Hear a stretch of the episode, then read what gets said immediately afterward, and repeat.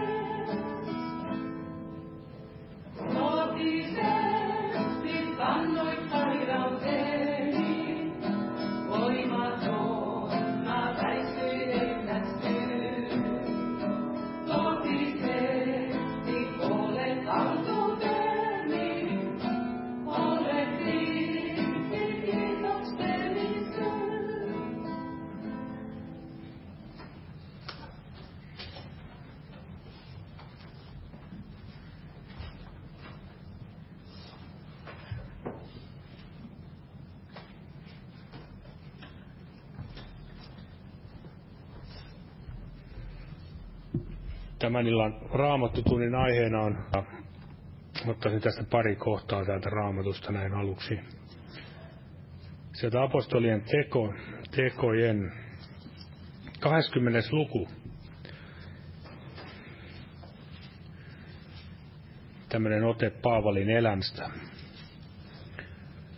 Apostolien 20 jakesta 17. Eli 20 jakesta 17. Mutta Miletosta hän lähetti sanan Efesoon ja kutsui tykönsä seurakunnan vanhimmat. Ja kun he saapuivat hänen tykönsä, sanoi hän heille, te tiedätte ensimmäisestä päivästä asti, kun minä Aasiaan tulin, miten minä kaiken aikaa olen ollut teidän kanssanne, kuinka minä olen palvellut Herraa kaikella nöyryydellä ja kyynelillä, koettelemuksissa, jotka ovat kohdanneet minua juutalaisten salahankkeiden tähden. Kuinka minä en ole vetäytynyt pois julistamasta teille sitä, mikä hyödyllistä on, ja opettamassa teitä sekä julkisesti että huone huoneelta. Vaan olen todistanut sekä juutalaisille että kreikkalaisille parannusta kääntymyksessä Jumalan puoleen ja uskoa meidän Herramme Jeesukseen Kristukseen ja nyt katso, minä matkustan sidottuna hengessä Jerusalemiin, enkä tiedä, mikä minua siellä kohtaa. Sen vain tiedän, että pyhä henki jokaisessa kaupungissa todistaa minulle ja sanoo, että kahleet ja ahdistukset minua odottavat. En minä kuitenkaan pidä henkeäni itselleni minkään arvoisena, kunhan vain täytän juoksuni ja sen viran, jonka minä Herralta Jeesukselta olen saanut, Jumalan armon evankelimin todistamisen. Eli näin Paavali sanoi, että hän piti näin tärkeimpänä asiana, että hän täyttää sen juoksunsa, täyttää sen virkansa evankeliumin Jeesuksen julistamisen työn. Ja tämä illan raamattotunnin aihe on, niin kuin sanotaan, juoskaa niin kuin hän, niin Paavali varmasti tässä asiassa on meille hyvänä esimerkkinä. Ja vielä toinen kohta tätä hebrealaiskirjan 12. luvusta, eli hebrealaiskirja 12. Tämäkin saattaa olla Paavalin, Paavalin käsialaa tämäkin kirjoitus tässä 12 luku siitä ensimmäisestä jakeesta. Sen tähden, kun meillä on näin suuri pilvi todistajia ympärillämme, pankaamme mekin pois kaikki, mikä meitä painaa, ja synti, joka niin helposti meidät kietoo, ja juoskaamme kestävinä edessämme olevassa kilvoituksessa. Silmät luottuna uskon alkajan ja täyttäjän Jeesukseen, joka hänelle tarjona olevan ilon sijasta kärsi ristin häpeästä välittämättä ja istuu Jumalan valtaistumen oikealle puolelle. Amen. Ja noustaa vaikka nyt yhdessä pyytämään siunasta tälle kokoukselle ja Herra näkee nämä esirukouspyynnöt, mitä tänne on tuotu, ja omatkin voimme viedä hänelle kätten kohottamisen kautta tiettäväksi.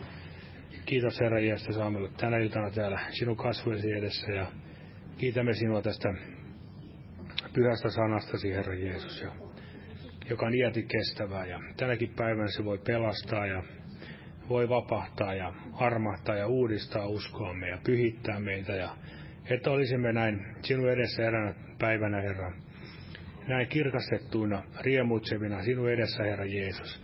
Siunat tämä illan kokous, Herra, ja siunat tämä raamattu tuntia.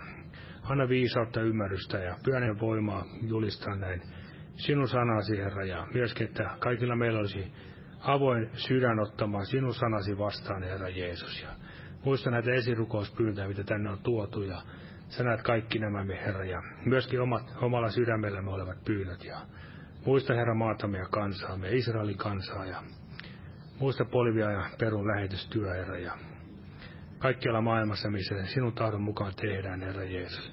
Ja muista näitä tulevia kokouksiakin, Herra, ja sytytä meitä armosi kautta, Herra, armon rukouksen hengellä, rukoilemaan etsimään sinun kasvojasi ja näin todella valmistautumaan sinun tulemuksesi, Herra Jeesus. Jää näin siunaamaan nimessäsi. Amen. Olkaa hyvä ja istua. Eli tuttu tapa jatkuu tämän viikon, tai ei, ei ihan tuttuun tapaan, nyt täytyy heti korjata. Eli huomenna ei ole tätä päivärukoushetkeä, kun on tämä helatorstai. Ja perjantaina on sitten tämä kello 12 päivärukoushetki ja myöskin kello 19 on tämä rukouskokous ja huomenna on kylläkin tämä evankeliointi-ilta. Ja viikonloppuna jälleen kello 19 nämä, nämä kokoukset, anteeksi, viikonloppuna kello 18, eli lauantaina sunnuntaina kello 18.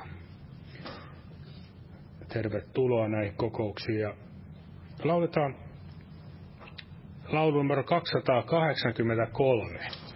283, 283 olin pyörteistä maisten huvien ja kannetaan samalla myös vapaaehtoinen uhrilahja Jumalan työn hyväksi.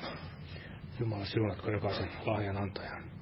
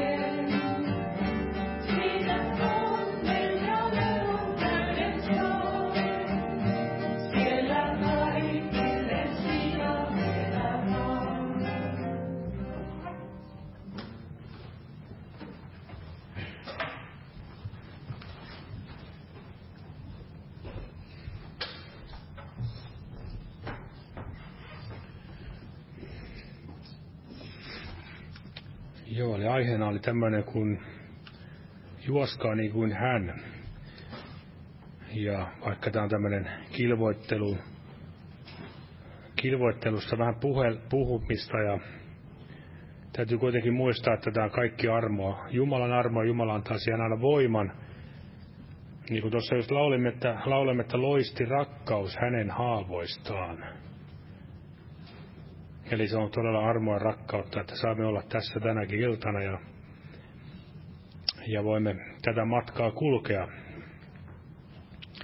eteenpäin. Ja todella niin kuin myös siinä oli, että löysin jo, nyt mä löysin jo elon lähteen, eli lähde on avattu ja se on varmasti toivottavasti tänäkin iltana auki jokaiselle meille. Tämä Jumalan armon ja viisauden rakkauden ja voiman lähde.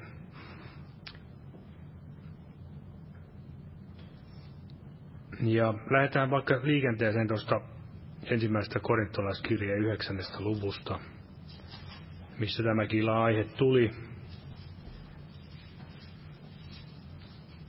Eli siitä yhdeksäs luku ja 24.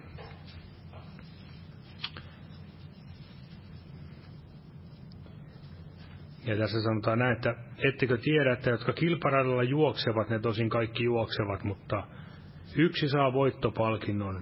Juoskaa niin kuin hän, että sen saavuttaisitte. Eli puhutaan voittopalkinnosta. Nyt on varmasti monella tässä tuoreessa muistissa, mitä Suomessakin nyt on juhlittu näitä voittoja. Mutta tässä seuraavassa jakeessa sanotaan näin, että jokainen kilpailija noudattaa itsensä hillitsemistä kaikessa – he saadakseen vain katoavaisen seppeleen, mutta me katoamattoman. Minä en siis juokse umpimähkäinen taistele niin kuin ilmaan hosuen, vaan minä kuritan ruumistani ja masenan sitä, ettei minä, joka muille saarnaan, itse ehkä joutuisi hyljättäväksi. Eli näin oli Paavalle tämmöinen päämäärä tietoinen, tämä uskon elämä. Tai sanotaan että se oli Kristus tietoinen ja kaikessa oli Kristus esikuvana, niin kuin hän sanoi, että juoskaa niin kuin hän. Varmasti me ajattelemme kilparalla vain yksi saa sen voittopalkinnon ja tällä elämän kilparalla on yksi ainoa voittaja, arvollinen voittaja, Jeesus Kristus. Ja hänen, hän on meidän esikuvanamme tässä kaikessa, kuinka tulee juosta. Ja mitä uskovaisella vielä, että meidän tulee laittaa toivomme häneen, kääntää katseemme häneen. Kaikin tavoin kiinnittää sydämemme ja mielemme hänen, hänen seuraamisensa. Ja Paavali käytti tämmöisiä sanoja, että en juokse, kuin umpi, en juokse umpimähkään, eli hän ei ollut eksynyt siitä oikeasta suunnasta pois. Ei ollut astunut harhateille, harhapoluille. Ja meilläkin on varmasti tämä suunnistus on jonkin varma, varma jokaiselle jonkin, jossain määrin tuttua. Ja siinähän on tämä kartta ja kompassi, mitä käytetään apuna näin sitten matkan tekemisessä. Ja jos ihminen juoksee umpimähkään sitten suunnistaessaan, niin varmasti on syytä aina ottaa uudelleen suunta ja tarkistaa se, se reitti, mitä tulee mennä. Vaikka on kompassi ja kartta, niin voi helposti veksyä sinne metsään. Oli itsekin muistan tämmöisiä tapahtumia kokeneeni. Mutta kiitos Herra, että sieltä on aina päässyt pois metästä, ei ole tarvinnut jäädä sinne oleskelemaan, mutta hengellisessä mielessä var, varmasti myös yhtä lailla voi helposti eksyä oikeasta suunnasta. Ja sitten hän käytti myös sanat, että en taistele niin kuin ilmaan hosuen. Eli tämmöistä hyödytöntä, tuloksetonta toimintaa, voiman ja ajan hukkaamista. Sitähän myöskään ei varmasti uskon elämä tulisi olla, vaan että olisi sitä malttia mennä etsimään Herran kasvoja ja kysymään, mitä hän, hän sitten tahtoo meidän tekevän, niin silloin varmasti ei ole tämmöistä turhaa ilmaan hosumista tämä uskon elämä. Ja sitten mennään tänne toiseen Timoteuks kirjeen neljäs luku.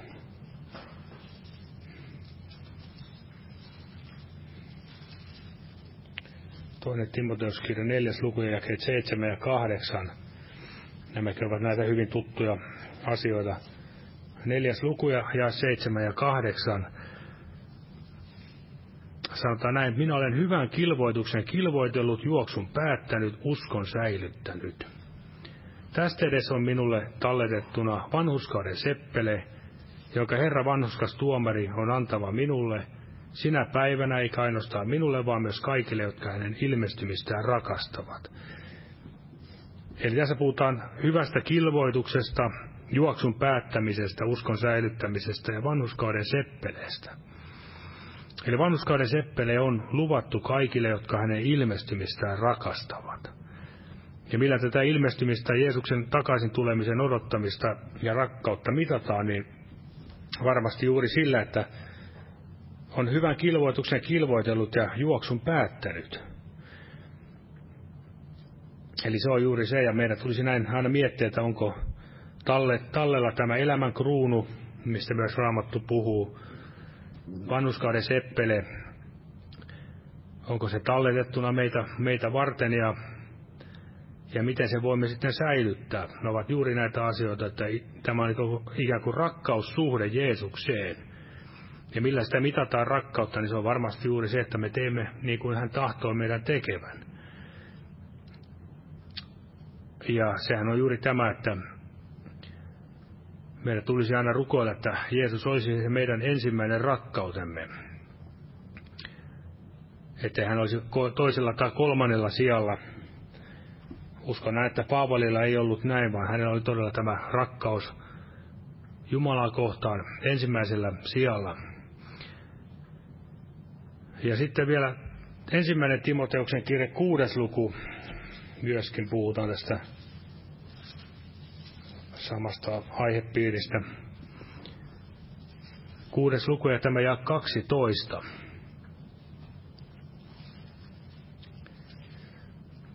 Tässä sanotaan näin, että kilvoittele hyvä uskon kilvoitus, tartu kiinni iankaikkiseen elämään, johon olet kutsuttu ja johon hyvällä tunnustuksella olet tunnustautunut monen todistajan edessä. Eli juuri tämä jakeen alkoosa kilvoittele hyvä uskon kilvoitus, tartu kiinni iankaikkiseen elämään. Eli kehotetaan oikein tarttumaan kiinni iankaikkiseen elämään. Se on yksi hyvän uskonkilvoituksen tunnusmerkki. Ja mitä tämä tarttuminen tähän tarkoittaa, se on juuri sitä, että otamme hänen Jumalan sanasta vaarin ja siitä otetaan jotakin kohtia ihan täältä vanhankin liiton puolelta täällä sanalaskujen kirjassa neljäs luku. Neljäs luku jää kymmenen. Tässä sanotaan näin, että kuule poikani ja ota sanani varteen, niin elämäsi vuodet enentyvät. Eli neljäs luku ja, ja kymmenen. Kuule poikani ja ota sanani varteen, niin elämäsi vuodet enentyvät. Eli tar- Jumala kun puhuu en, näistä vuosien enenemisestä, niin me varmasti ajattelemme, että emme, tai ei varmasti ole näin, että se vaan tarkoittaa tämmöistä pitkää maallista elämän kaarta, vaan todella niin kuin siellä psalmissa sanottiin, että hän anoi elämää, niin hän sai sen pitkän elämän ihan kaikki sen. Eli se on varmasti se, mitä Jumala tarjoaa. Hän tarjoa vaan muutamaa viikkoa tai kuukautta lisää, lisää aikaa täällä, että voimme sitten kiikkua keinustuolissa vähän pidempään tai jotain tämmöistä muuta, vaan se on todella aivan määrältään ja laadultaan aivan eri asia, mitä Jumala tahtoo antaa omillensa. Eli se on suurta armoa ja rakkautta, että hän on valmistanut tämmöisen iankaikkisen elämän meille. Pojassa on Jeesuksessa ja hän on myöskin valmistava siellä meille niitä asuntoja sinne asuntoja tai kartanoitakin varmasti voidaan niin kääntää sinne taivaaseen. Eli ottaa Jumalan sana varten, ja tässä jakessa 13 sanotaan myös näitä tartu kiinni kuritukseen, äläkä hellitä. Säilytä, sillä se on sinun elämäsi. Tämä on myöskin tähän iankaikkisen elämään tarttumista, eli ottaa myöskin nämä kuritukset vastaan, nuhteet. Niin kuin siellä psalmissakin sanottiin, että koska hän riippuu minussa kiinni, minä hänet pelastan. Eli ihminen, vaikka hän saisi välillä vähän sitä vitsaakin, sanan vitsaa, niin silti hän haluaa Jeesuksessa pysyä. Ja vielä ottaisin tästä aihepiiristä muutamia sanan paikkaa, mitä tätä vanhasta liitosta nousi mieleen, niin tämä viides Mooseksen kirja neljäs luku. Neljäs luku ja tämä neljäs jae. koska tänä aikana on juuri tämä luopumuksen aika, niin voidaan sanoa, että on niin helppo luopua. Se tehdään jotenkin niin helpoksi, yhtä lailla kuin kirkosta eroaminen on tehty niin helpoksi, niin kaikki, tuntuu, että kaikki vaan houkuttelut vaan lisääntyy tälläkin alueella. Eli neljäs luku ja neljäs jae. Mutta kuitenkin miten tärkeää tämä on pysyä Herrassa, niin sanotaan näin. Mutta te, jotka riipuitte kiinni Herrassa, teidän Jumalassanne, te kaikki olette elossa vielä tänä päivänä. Eli ketkä olivat elossa, ne jotka riippuivat kiinni Herrassa, he olivat vielä elossa ja varmasti tänäkin päivänä niin ne, jotka ovat jossakin määrin vielä hengellisesti elämässä niin mukana, niin ne ovat riippuneet Herrassa. Eli ei voi päästää irti Herrasta ja pysyä samalla hengissä. Mutta kuinka helppoa onkaan tämä luopuminen, niin siitä tuli tämä toinen kohta mieleen, tämä toinen Samuelin kirja ja 20. luku. Eli se, nämä samat asiat niin kuin löytyy täältä vanhankin liiton puolelta monesta eri kohdesta.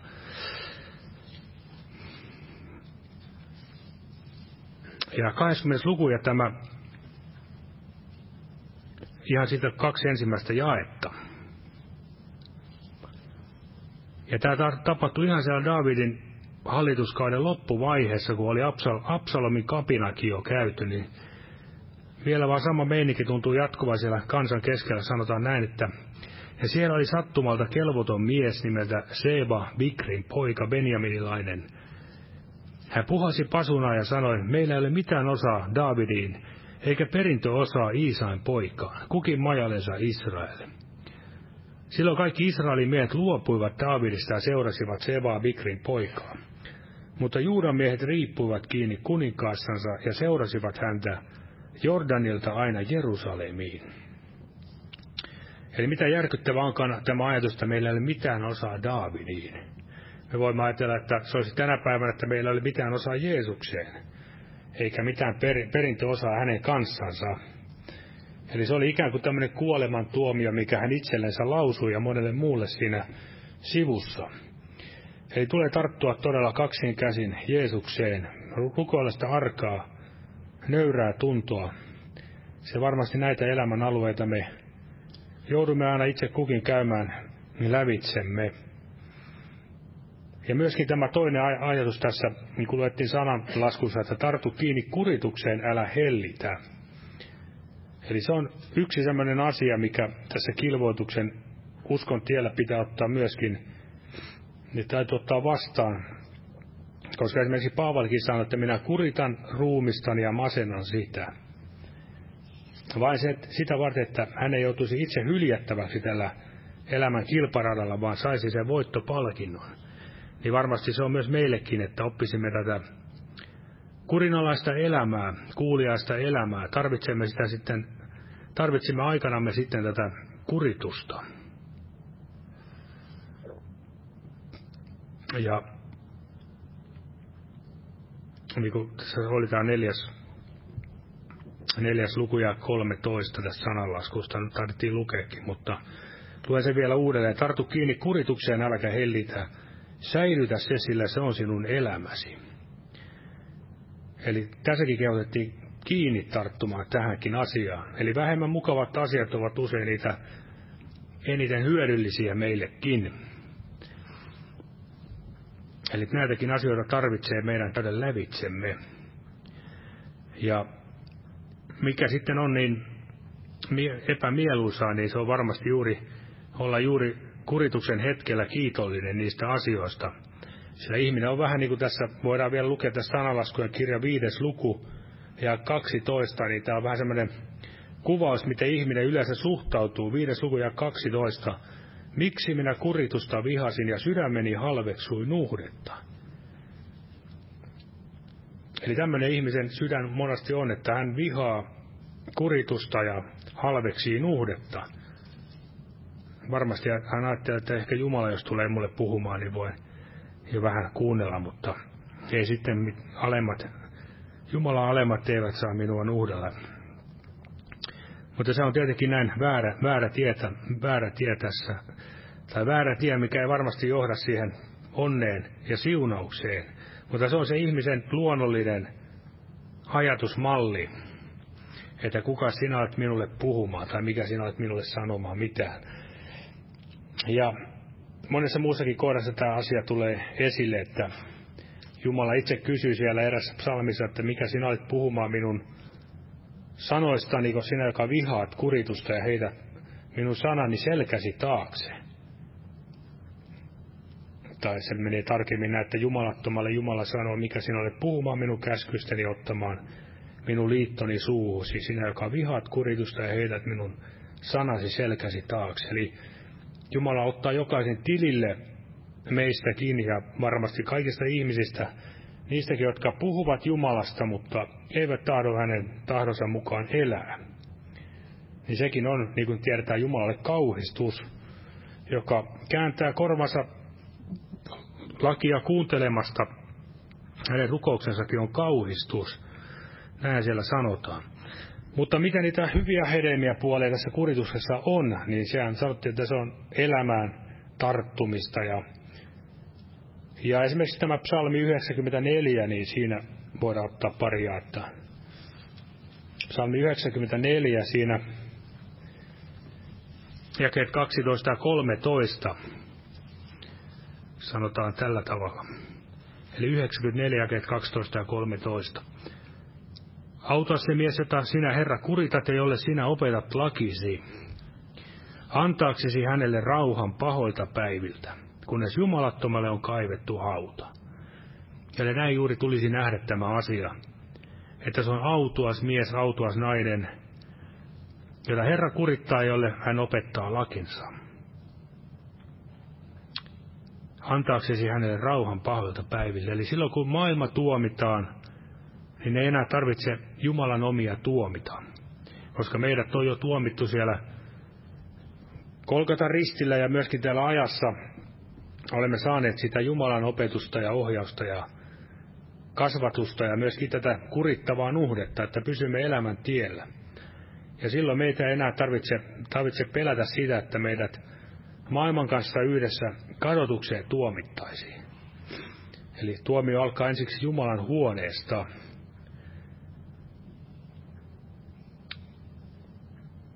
Ja myöskin tämä hebrealaiskirjan kohta vielä tässä sama, sama aihepiiri, ja hebrealaiskirja 12.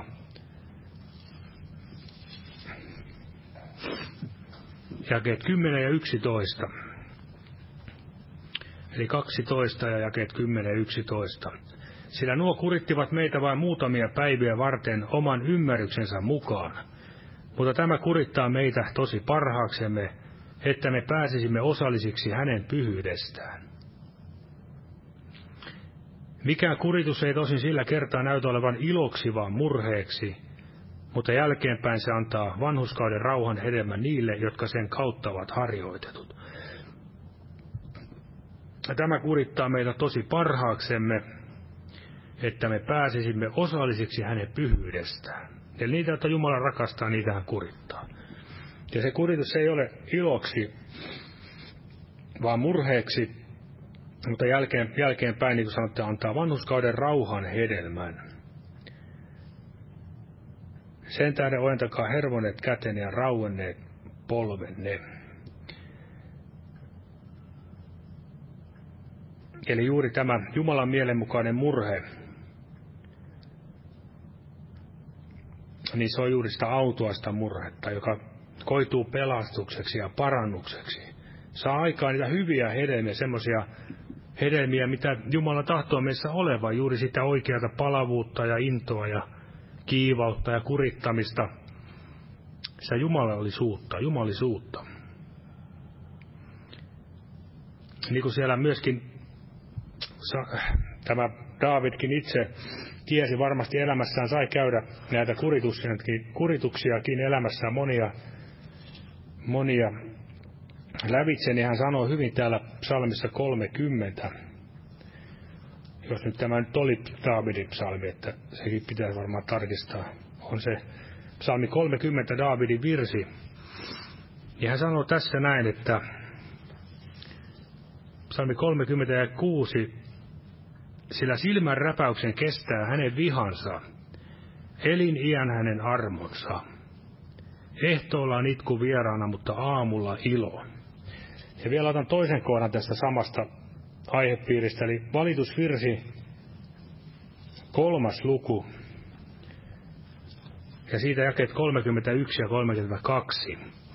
Eli valitusvirsi 3, 31 ja 32. Sanotaan että sillä ei Herra hylkää iankaikkisesti, vaan jos hän on murheelliseksi saattanut, hän osoittaa laupeutta suuressa armossansa, sillä ei hän sydämensä halusta vaivaa eikä murehduta ihmislapsia. Eli näin, näin ihmeesti raamattu lohduttaa myös sanansa kautta meitä, jotka aika ajoin joudumme käymään näitä murheiden laaksossa ja käymään tätä kuritustakin lävitse, niin miten ihmeelle Jumalan sana lohduttaa meitä, että ei Jumalasta halustansa, sydämensä halusta tee, vaan häntäkin varmasti yhtä lailla sattuu se, kun hän joutuu ojentamaan lapsiansa, mutta se on kuitenkin meille parhaaksi. Ja myöskin siellä Jaakobin kirjassa puhuttiin siitä, että autua se mies, joka kiusauksen kestää, sillä hän on sitten saava elämän kruunun. Elämän kruunun kaikille, jotka Herra antava kaikille, jotka häntä rakastavat. Ja tästä elämän kruunusta ja voittopalkinnosta haluan vielä jotain asioita ottaa esille. Ja tämä esimerkiksi kohta tämä Filadelfian seurakunnan kohta täällä ilmestyskirjassa, niin täällä kolmas luku ilmestyskirjaa ja 11. Eli puhutaan voittopalkinnosta tai tästä kruunusta, elämän kruunusta.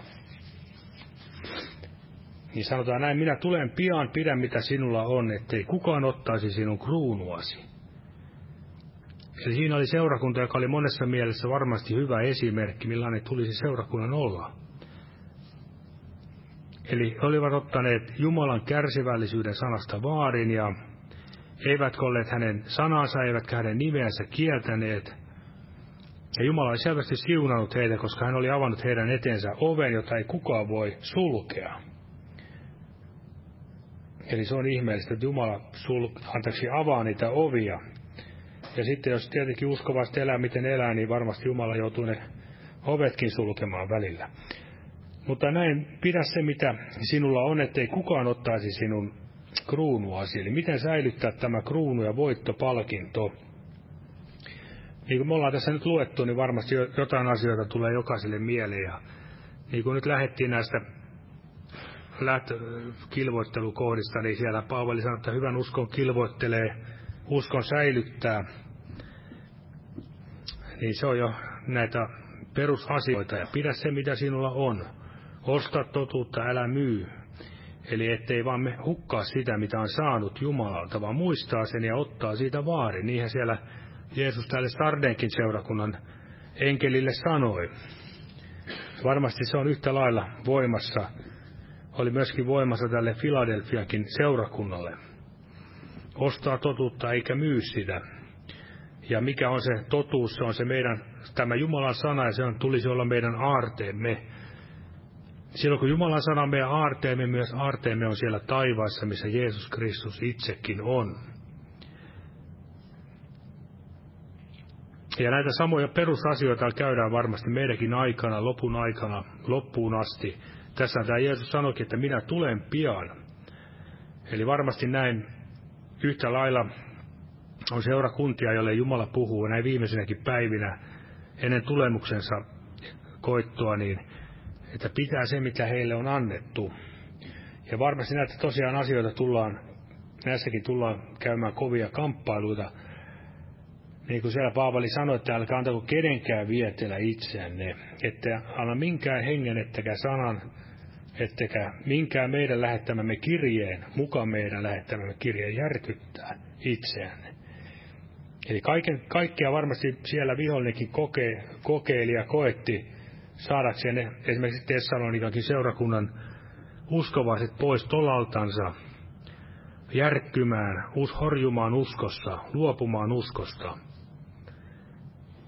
Ja yhtä lailla niin kuin Raamattu puhuu juuri näistä lopun ajan kuvioista, niin siellä on juuri tämä portto, ja siellä on käärme ja lohikäärme. Eli käärme ja lohikäärme kuvaavat tätä Jumala, anteeksi Jumala, kun siis saatanan viekkautta ja voimaa. Ja portto taas on juuri se järjestelmä, mihin luopunut usko, uskon, uskostaan luopuneet joutuvat väkisinkin. Tai sitten jo, jotka eivät koskaan uskossa olleet, myöskin varmasti kuuluvat siihen samaan. Ja sitähän ollaan nyt nähty varmasti tämän ekumenia liikkeen kautta Suomessakin, miten siinä no, asiat menee eteenpäin koko ajan kovaa vauhtia. Ja kannattaa kenenkään vietellä itseään, ja se juuri se portto, portto on se viekas ja viettelevä, niin kuin tässä sananlaskujen kohdassa esimerkiksi sanotaan.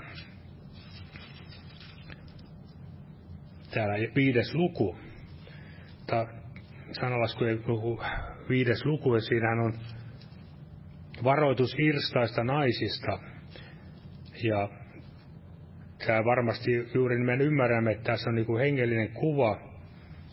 Tietenkin näin fyysisestikin voidaan ajatella, mutta näin se, mitä Jumala tässä aina tuo juuri tämä hengellisen ulottuvuuden meidän ymmärryksellemme. Sanotaan näin, että siinä kolmannesta jakeesta, sillä hunajaa tiukkuvat vieraan vaimon huulet, hänen suunsa on öljyä liukkaampi. Mutta lopulta hän on karvas kuin koiruoho, terävä kuin kaksiteräinen miekka. Hänen jalkansa kulkevat alas kuolemaan, tuonelaa vetävät hänen askeleensa. Ei käy hänen elämän tasasta polkua, hänen tiensä horjuvat hänen huomaamattaan. Ja sitten vielä Salomo sanoo, että niinpä lapset, kuulkaa minua, älkää väistykö minun suuni sanoista. Pidä tiesi kaukana tuollaisesta, älkää lähesty hänen majansa ovea. Eli juuri tämä varmasti käydään näitä samoja asioita, kuinka todella liehakoivin sanoin, suloisin sanoin petetään ihmisten sydämiä, uskovien sydämiä, ja mihin ne johtavat. Hänen jalkansa kulkevat alas kuolemaan, tuonellaan vievät hänen askeleensa. Ja varmasti jos tätäkin hengellistä kenttää nyt on tässä saanut jokainen varmaan moniakin vuosia tutkia, niin ikään kuin vaan tämäkin tahti vaan kiihtyy enemmän ja enemmän. Että ei olla sillä hengessä Suomen kanssa Ionissa oikein otettu niistä entisistä valheopeista ja muusta vaari, vaan ikään kuin vaan kaikki lakastu maton alle ja sitten kun tulee uusi, niin se otetaan aina riemumieli vastaan. Eli ei tutkita Jumalan tahdon mukaan, niin kuin tässä juuri kehoitettiin, että pysymään Jumalan sanoissa.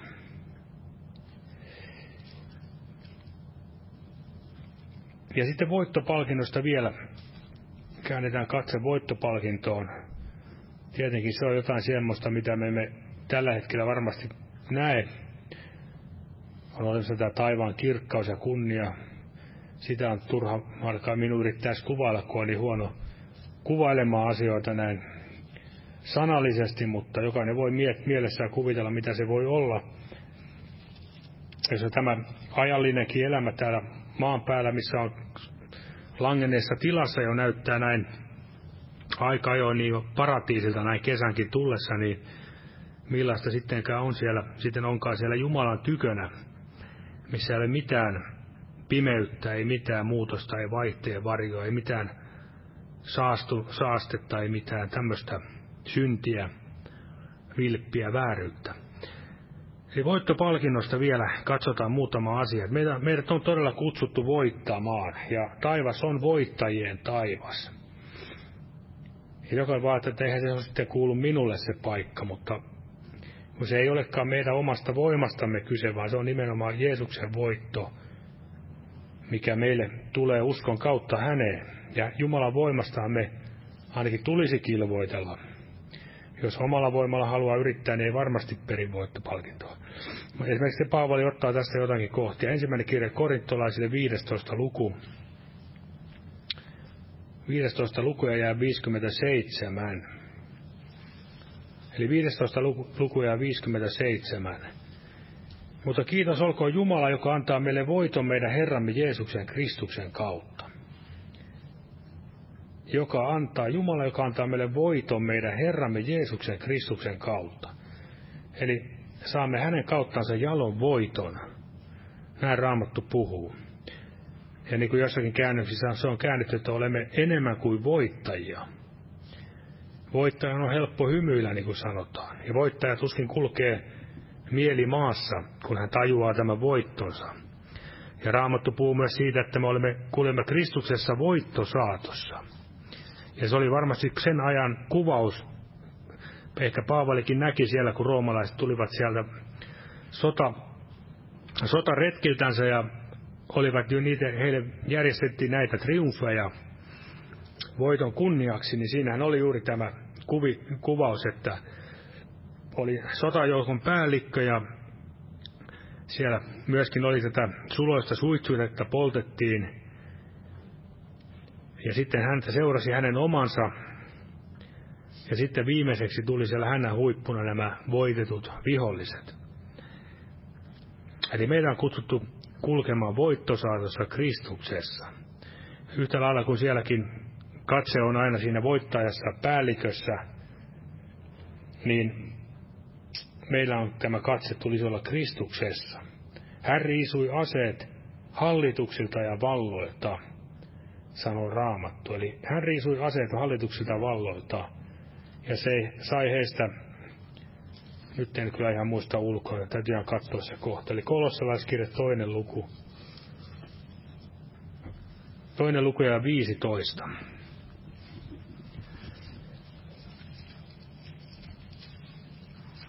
Toinen luku ja 15. Hän riisui aseet hallituksilta ja valloilta ja asetti heidät julkisen häpeän alaisiksi. Hän sai heistä hänen kauttaan voiton riemun. Eli tämä on se osa, kun me kuulemme voittosaatossa Kristuksesta. Eli vihollisenkin joukot tulevat eräänä päivänä kokemaan tämän suuren, tai he ovat jo kokeneet sen, mutta se tulee näin niin kuin meidänkin jokaisen ihmisen nähtäväksi tämä kuinka vihollinen on lyöty totaalisesti. Vihollinen saa sen oman paikkansa. Ja tietenkin me rukoilemme ja toivomme, että voisimme olla jossakin mielessä hyödyksi tässä vielä lopun, lopun aikana, että me voisimme niitä tällä hetkellä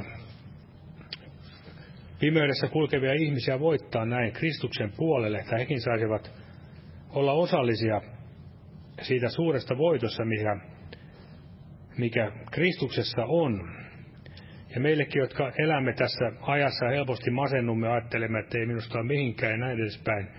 Varmasti se pitääkin paikkansa, mutta että meidän katseemme olisi Kristuksessa, niin mekin voimme näin ikään kuin saada tämän saman kokemuksen näin sanan ja hengen kautta, niin kuin täällä hebrealaiskirjassa puhuttiin tässä 11 luku. Ja puhuttiin näistä monista Herran sotasankareista ja ollaan siitä vaan nämä jakeet 33 ja 34, koska nämä on kuitenkin meille annettu esikuvaksi ja opiksi nämä vanhan liiton kirjoitukset, jotka uskon kautta kukistivat valtakuntia, pitivät vanhurskautta voimassa, saivat kokea lupauksien to- toteutumista. Eli pitivät vanhuskautta voimassa, saivat kokea lupauksien toteutumista. Tämä varmasti ihan jokaiselle tämäkin ajan uskovilla. Tukkivat jalopeuraan kidat, sammuttivat tulevoiman, pääsivät miekantelia pakoon, voimistuivat heikkoudesta, tulivat väkeviksi sodis, sodassa, ajoivat pakoon muukalaisten sotajoukot.